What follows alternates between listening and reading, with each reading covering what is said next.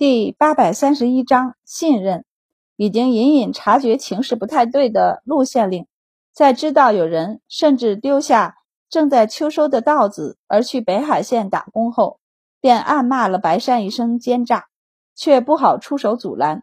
想了想，到底还是睁一只眼闭一只眼的放过。但为了不让白善从他这里抢走太多的人，他也让衙役多排查过路的流民。指引他们往北海县去。这些流民他目前没有能力安置，不如给白善。他有了足够的人，应该就不会再从他手里抢县城的人了吧？陆县令却没料到，小小的一个北海县，就跟鲸吞一样的吸收着这些外来的人口。他们会最先在城外的官田里安置，那是历代县令的官田，也是现在白善的职田。或许是为了少一些纷争，或许是给一县父母官的优待。那一片除了县令的职田外，便是大片的荒地和陆地。前任陆县令不忍这些地荒着，所以让人多种了一些荒地。即便他后来高升离开了这一块官田，也是有人耕作的。白善来了以后，就便宜了他。可惜佃户们似乎不太用心，产量不是很高。白善也能理解。给官府做佃户，实在不是一件多高兴的事儿，所以他收了夏收回来的麦子和秋收的稻谷后，留下足够他们三家吃的，剩下的转身又卖给了县衙，价格公道，既没有占县衙的便宜，也没有让县衙占自己的便宜，正想趁机贿赂一下白善的宋主簿无语，这是送上门的钱都不要啊！现在那块地附近。到处都是人，白善让人在陆地上建了不少茅草屋给人居住，然后让他们开垦他植田附近的荒地，以作官田。至于他的植田，现在则是分成一块一块的，或要种植成冬小麦的，或要挖池塘养鱼，或者要种桑种麻，还有一些比较好的田地，则被开出来，撒下了菜种种菜。这样公器私用，县衙里暂时没有反对的意见，但被招进来的长工们，在做一段时间后，就会被筛选出来，一组一组的分到各个村子的官田上劳作。朱三郎他们在第三天的傍晚领到了工钱，整整四十文。他们三个依旧很瘦，但精神和之前大不一样，因为他们进来前是流民，又有医署的条子。所以，虽然被分在种地这一行列中，却被分派了相对较轻的活计。用带着他们的人说：“你们先养好身体，后面才好用，不然一上来就弄坏了身体，以后谁给县衙干活呀？”这话也不是我说的，是县衙里传出来的，说是县太爷说的。因为白善时不时的过来查看询问，因此工人们之间。不敢互相倾压，连衙役们都不敢对他们太凶，生怕给白县令留下不好的印象。虽然这位白县令的手段也厉害，但从他做的这一件件、一桩桩事来看，谁都知道他爱护百姓，尤其是自己治下的人。所以，便是心有力气的衙役也不敢做什么，更不要说董县尉一再的三令五申，没人敢违抗。朱三郎领了四十文的工钱，弟弟往怀里一揣，跑去找管理他们的书记员请假。进城，书记员抬头看他，再看向他身后的两个青年，挤出笑容道：“是进城买东西吗？要买什么？我们这里有啊，衣服鞋袜应有尽有。你别嫌弃他们针脚不细密，但它便宜啊。你上县城打听打听。”哪家铺子的成衣才卖二十文？布料都是好布料，以后线要是崩了，自己买线回来缝一缝就能穿了。朱三郎无语，谁买衣服不是一买能穿三五年的？谁会冲着崩线去买？他总算是知道为啥县衙的衣服这么便宜了。他连忙道：“我不是买东西，是出去看看亲人，他们跟我一起来北海县的，现在不知如何了。”所以我想去看看，他迟疑了一下，还是问道：“我想让他们也进县衙打工，只是其中有几个带孩子的，不知道大人们可要？”书记员立即道：“孩子没工钱。”朱三郎道：“小的不是这意思，孩子自然是不要工钱的。那大人做工了，孩子能跟着吗？放心，他们不吃县衙的东西。”我们自己省下口粮来给他们，书记员道：“你们吃的不还是县衙给的吗？你们都是流民吧？县衙那边有现成的规章，你们带着人去就行，可以带孩子。”他扭头去看了一眼沙漏，道：“时间不早了，这会儿县衙应该下衙了。不过照例一般会比别人晚下衙。你们要是去得早，说不定今天还能住进来。”朱三郎一听，领了条子后。便带着两个小伙伴飞奔进城，在城门口不远的巷子里找到了两个人。其他人呢？赶紧把他们叫过来，我们一起去县衙登记。那俩人看着大变样的朱三郎三人，惊诧的不行。这是新衣服，还有新鞋子。三郎，你们发达了！朱三郎拍掉他们的脏手，别乱摸，你们也会有的。赶紧把大家都叫回来。俩人这才反应过来，连忙问道：“去县衙的事儿靠谱？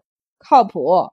朱三郎将怀里还没捂热的铜钱拿出来，在他们眼前一晃后，就珍而重之的收起来，道：“三天结算一次工钱，我们去了两天，就正好碰上发工钱，我们三个都有了。”俩人听着羡慕不已，然后立刻出去找人。他们也不一条一条的巷子找。直接沿着大街往下，用家乡话一路跑一路喊：“回来嘞，三郎回来嘞，快回来嘞！”正蹲在后巷里扒拉饭馆泔水的几人听见，立即把才翻出了小半块馒头塞嘴里，转身就往外跑。街边正伸着手和路过的人说话的孩子听到了，头一扭看向鸽子的亲人，他们也立即上前。夹起孩子就往城门口那块跑，两刻钟后，一群脏兮兮、气喘吁吁的人在县衙门口堵住了要下衙回家的赵明。赵明无语，他看了看天上已经坠西的太阳，又看了看眼巴巴的望着他的这群人，到底还是转身领了他们进县衙，加上孩子，一共十八个人，不少了。因为人多且又都是流民。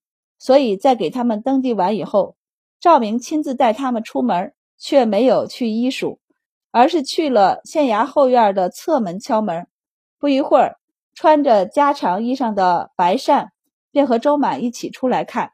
俩人正在用饭，看到他们，周满第一句问的就是：“吃饭了吗？”大人们有些拘谨地站着，倒是站在最前面的四个孩子，特别老实地摇了摇头。因为瘦，眼睛就显得特别的大。有个小姑娘抬起头来，睁着圆溜溜的眼睛看着周满，那眼睛几乎占了脸的一半。周满便伸手牵起她的手，转身进门。那先吃饭再说吧。白善也侧身让他们进门，顺便叫上赵明：“你一起进来吃点吧。”只是因为县衙没有药皂。想要过来找西饼要几块药皂的赵明无语，他没想惊动县令和周大人啊。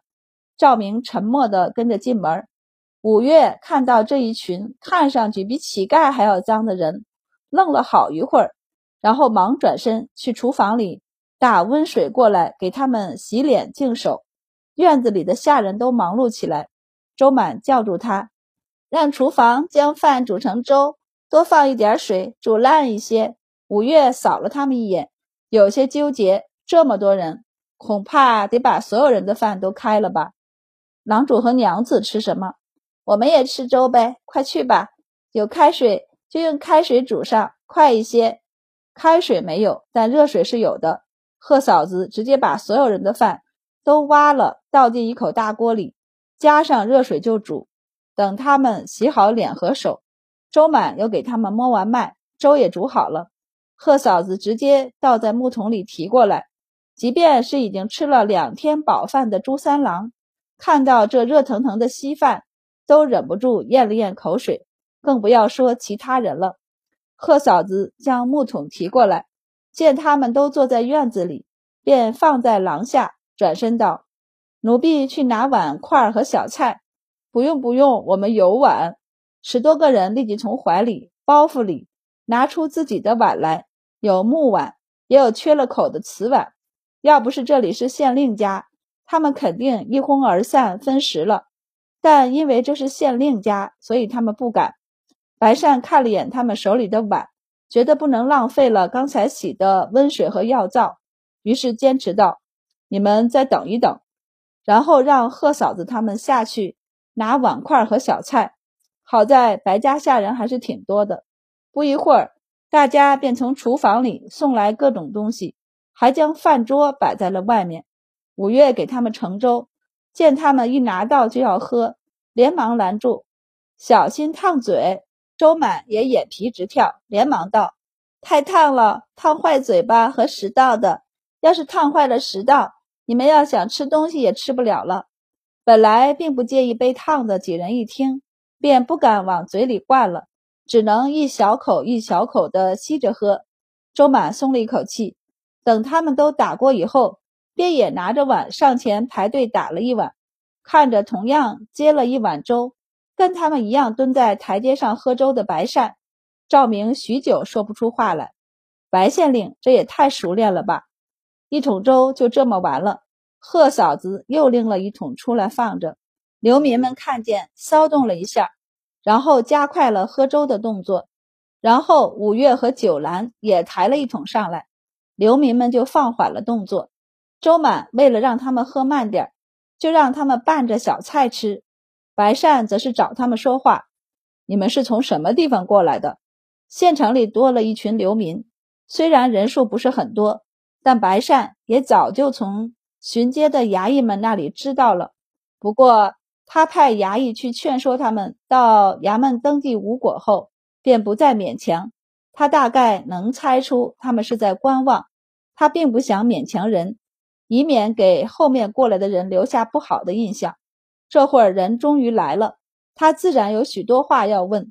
他们道：“我们是从潞州过来的。”赵明想了想，没能想清楚潞州是哪儿。白善则问道：“你们是因何出来流浪的？没有地了，朝廷要交的赋税交不上，就出来了。”白善挑眉：“都没有地了吗？”便有两个不好意思的道：“我家还有两亩地，但那地不好，没什么收成。”种着还不如不种。白善微微颔首：“你们是为什么失地的？那原因也是不统一的，但归根结底还是差不多。五年前潞州干旱，其实也不是很旱，但那年运气实在不好。后来好容易下雨了，也不知为什么，那稻穗上的虫子特别多，都是那种黑乎乎的，一眼望去，一整块地都是那种黑乎乎的虫子。”稻穗上的壳没多少，倒是虫子压弯了稻穗，叶子都被啃了不少。各种方法都试过了，用火赶，用手撸，但累了一月，那稻壳还是空了，没有收成。要交税又要活命，免不得就得跟人借钱借粮。本想着这几年勒紧裤腰带就能还上，谁知第二年收成也很一般。交了赋税后，剩下的也就够家里吃。根本还不上，赵老爷不愿再赊借，让我们立即还钱。没办法，我们只能把田地卖了或抵押给他。白善微肃：朝廷有令，除非有丧有病，不然不能卖永业田。永业田不能买卖，除非家里有死人需要发丧，或者病人急需治病，到县衙拿了核准的文书才可以卖。白善说完便一顿。显然也想到了其中关键，他们要卖这些东西，自然有人替他们办好。果然，几人道：“这个容易得很，赵老爷和县衙里的主簿大人说一声就行，卖多少地都是可以的。”他们都觉得赵老爷是好人，只是他们运气不太好，遇上灾年了。白善顿了顿，也没说赵老爷不好，只是问：“当年县衙没有赈济吗？”旱灾并不是很严重，虫灾也属于天灾，好不好？不过白善张了张嘴，还是略过这个话题，问道：“你们要落户北海县吗？大家都有些迟疑，不由看向朱三郎。朱三郎此时却对北海县和白县令很有信心，尤其此时白县令还捧着一个碗，跟他们面对面的蹲着吃粥。试问有哪个县太爷能做到这一点？因此他狠狠的点头，直接跪在地上道：“只要大人肯收留我们，我们万死不辞。”白善放下碗，将人扶起来道：“倒也不至于如此，你们也可以考虑一段时间。本县也要考察你们，你们落户，本县会给你们足够活口的田地，还会给你们建造房屋，给你们免税两年。”但本县也不是全无条件的，大家一听说他有条件，才安心一点，不然凭什么有这么好的条件？他们在外流浪了四年了，一路从潞州流落到这儿，早就深知一个道理：天上不会掉馅饼。